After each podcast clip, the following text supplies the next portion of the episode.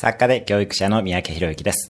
大失敗した人が大逆転して大成功する唯一の方法は、大逆転を狙うマインドを捨てることです。大逆転マインドの人は足腰が弱いのにそのまま走り続けるので怪我をしてしまいます。コツコツと努力をせずに大成功した人を私は知りません。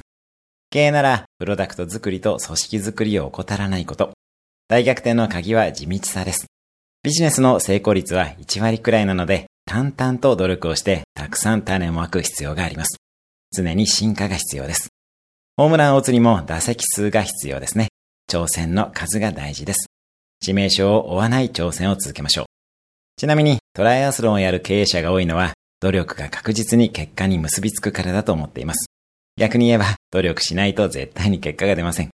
私も今日も朝から水泳の練習をしていました。淡々と努力を続けていきましょう。